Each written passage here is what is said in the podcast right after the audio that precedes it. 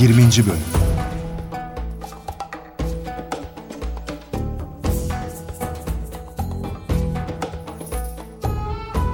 Endülüs'te 3. Abdurrahman dönemi parlak bir dönem olur.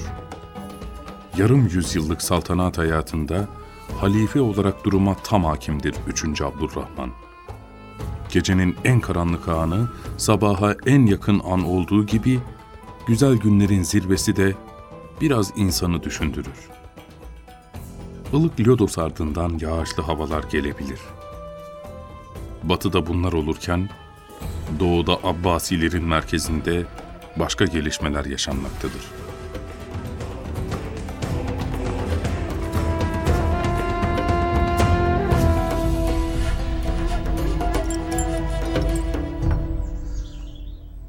Camiye gidemedik ama evde cemaatle kıldık. Cemaat şartı yerine gelmiş olmadı mı dedi. Geldi oğlum geldi. Üstelik kızlar da cemaate katılmış oldu. Camiye hanımlar da gitmez mi dedi.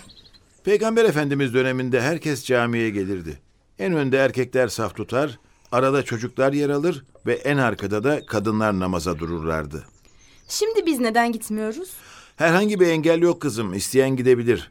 Çeşitli yerlerde kadınların da cemaate katılabildikleri camiler var. Endülüs'te nasıldı acaba?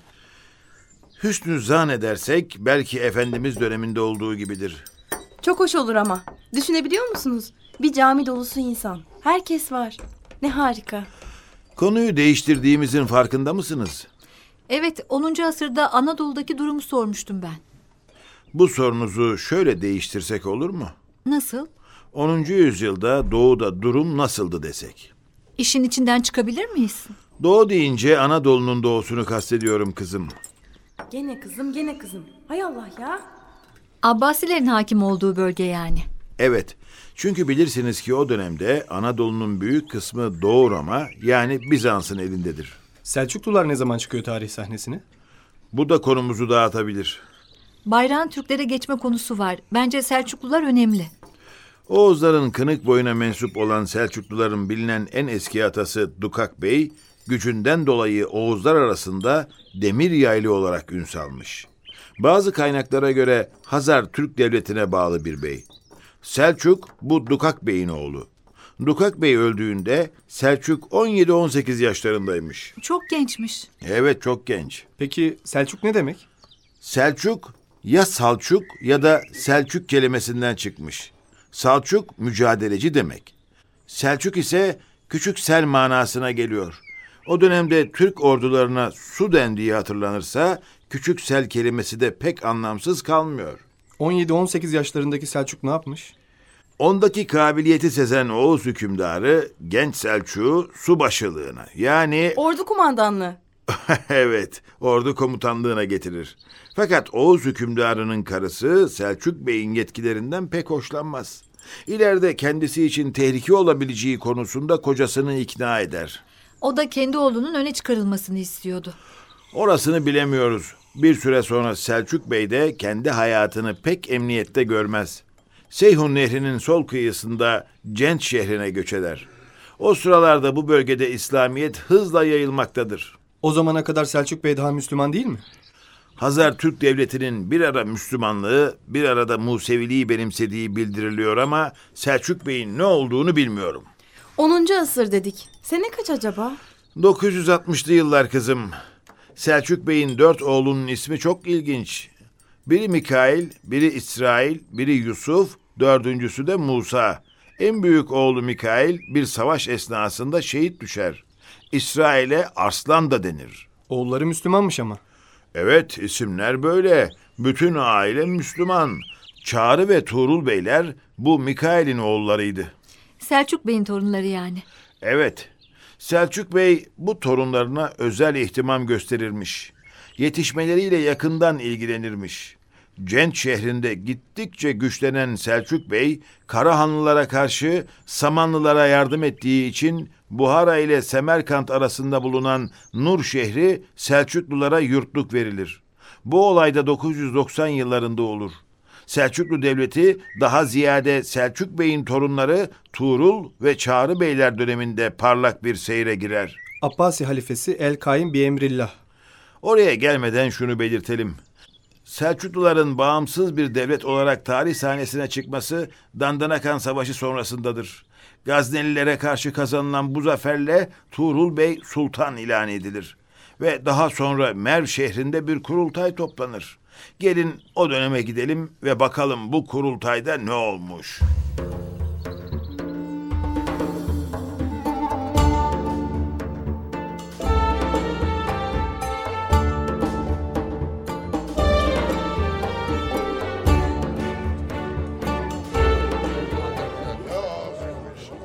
Herkes geldi mi? Gelmeyen var mı? Gelmesi gerekenler hep geldi. Buyur Çağrı kardeşim. Nedir bu? Gördüğün gibi bir ok. Evet bir ok. Ne yapmamı istiyorsunuz? Bu tek oku kırabilir misin? Demek ki kırabilirmişim. Şimdi şu üç oku al. Hepsini bir arada tutarak kırmaya çalış. Hayır kırılmıyor. Gördüğünüz gibi birlikten kuvvet doğuyor. Ne olursa olsun hep bir ve beraber olmalıyız. Düşman bizi yenebilmek için önce teklere indirmeye çalışacak. Sakın unutmayalım. Şimdi her yana hep beraber olduğumuzu duyuralım. İtirazı olan var mı? Beyler işin içinde pişer, işi öğrenirler. Onları ne yapacağız? Mevcut toprakları aile mensuplarımız arasında taksim edeceğiz. Herkes görevini bilecek. Ama düşmana karşı hep tek yumruk olacağız.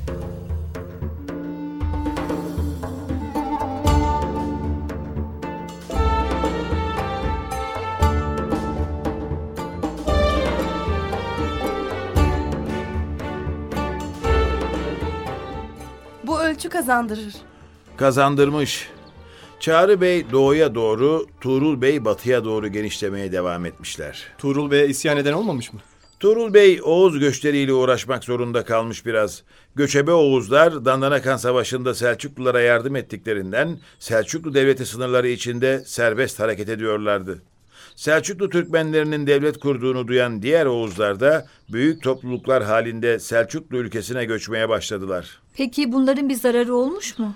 İster istemez ülkeye bir düzensizlik gelmiş. O devrin tarih yazarları bunu, bu göçü bir istila ve yağma olarak değerlendirmekte.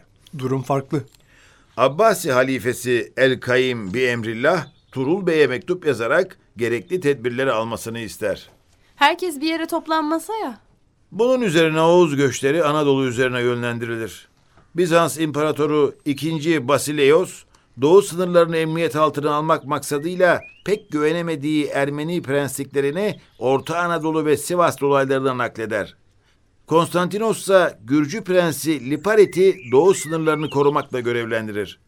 Tuğrul Bey önce amcası Arslan Yabgun'un oğlu Kutalmış'ı görevlendirir Bizans üzerine. Kutalmış, Diyarbakır ve Musul dolaylarında yurt edinmekle meşgul Türkmenleri yanına alarak Liparit'i ağır bir bozguna uğratır. Bu dönemde Erzurum ve Van dolayları dalga dalga Türkmenlerin eline geçmeye başlar.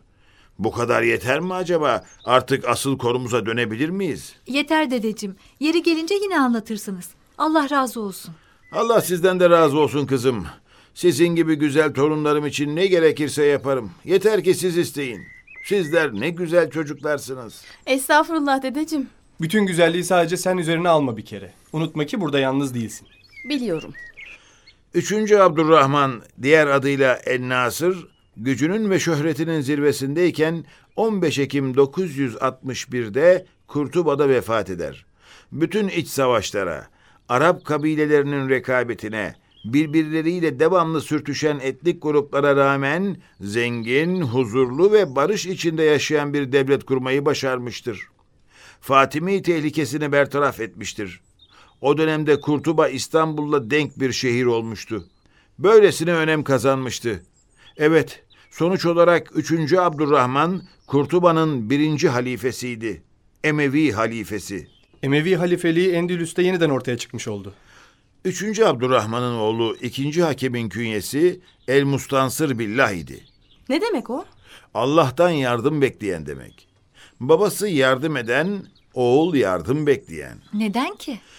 Zirvedeki bir devleti ayakta tutabilmek, zirveye çıkarmaktan daha zor olabilir. Güzel. İkinci hakem de babasının başlattığı faaliyetleri aksatmadan sürdürür.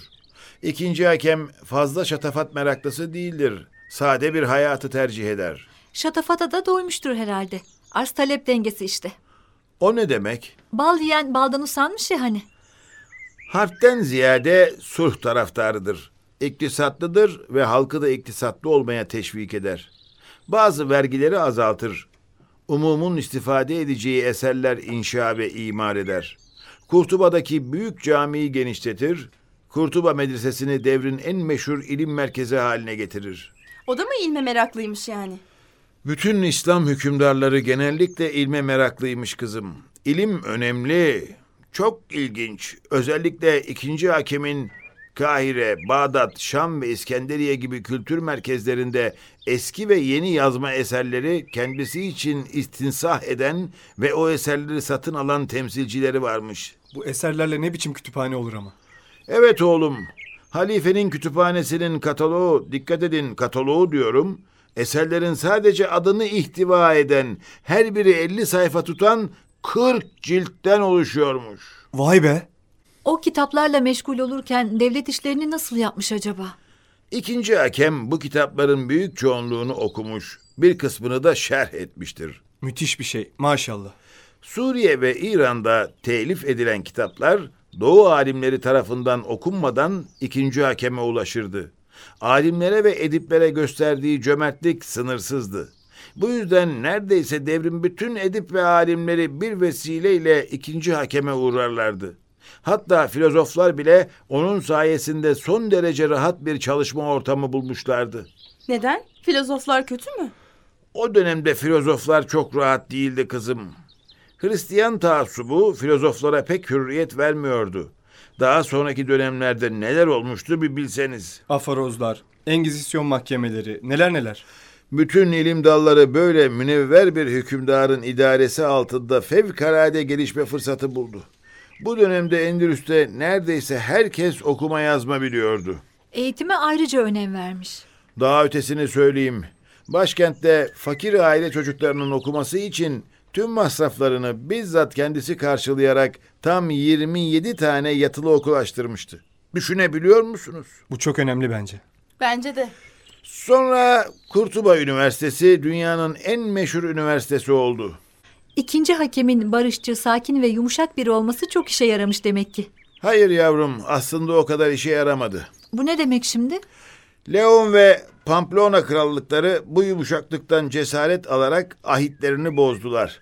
İkinci hakemin sert davranmayacağını umuyorlardı. Eyvah yine karışacak ortalık. Sonunda ikinci hakem Hristiyanlara karşı harp ilan etmek zorunda kaldı. Bütün gücüyle savaşarak rakiplerini barış istemek zorunda bıraktı. Barış için savaş. işte bu. Caydırıcı güç olduğunu ispat etmek. Ama Hristiyanlar biraz kuvvetlenince yine rahat durmadılar. Onlar da barışı savaş için zaman kazanmak olarak görüyorlardı. İşte iki farklı bakış, iki farklı görüş. Şimdi biraz havayı değiştirelim. İkinci hakemin saltanatının ilk yıllarında bir gün Kurtuba'nın dış mahallelerinde ağaçların altında bir grup genç akşam yemeği yiyorlardı.